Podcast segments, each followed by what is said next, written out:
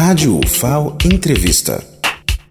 Um projeto coordenado pela professora Olivia Monteiro, do curso de Serviço Social da Unidade de Palmeira dos Índios, da Universidade Federal de Alagoas, UFAO, mobilizou estudantes do segundo período para refletir sobre um período tenebroso da história recente do Brasil, a ditadura militar de 1964 a 1985. Durante mais de um mês, os grupos propuseram atividades em relação ao tema. Teve mural de fotos, sessão do filme Marighella, cordel elaborado por uma aluna, peça teatral expondo a crueldade dos sequestros e torturas. Para concluir o projeto, foi realizado na segunda-feira, 16 de maio, um debate sobre memória, verdade e justiça.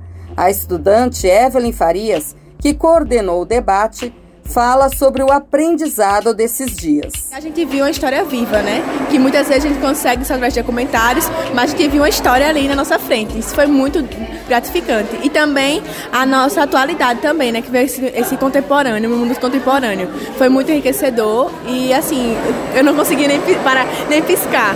De tanto que foi, assim, é, surpreendente e o quanto que foi, pra, pra mim, assim, foi é uma palavra que eu consigo falar enriquecedor. O professor Nascimento França, que foi preso e torturado durante a ditadura militar no quartel da Polícia do Exército, na rua Barão de Mesquita, no Rio de Janeiro, e ficou detido também na Ilha das Flores, se emocionou a falar com os estudantes. É importante que o pessoal conheça o que foi 1964 e o golpe e, e, o, e o, o governo autoritário que nós tivemos, né?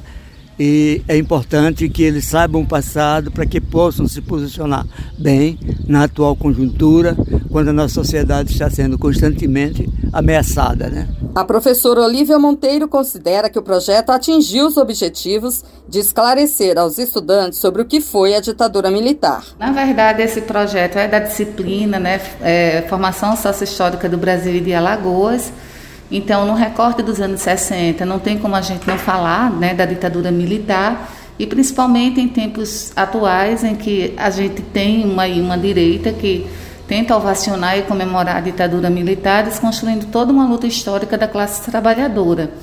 E aí o projeto, eu, quando eu pensei, né, eu disse, não, vou fazer em conjunto com os alunos, porque aí, na divisão das equipes, a gente ia pensar as músicas, filmes, é, inclusive teve né, a, a, uma aluna recitando aí uma poesia elaborada por ela.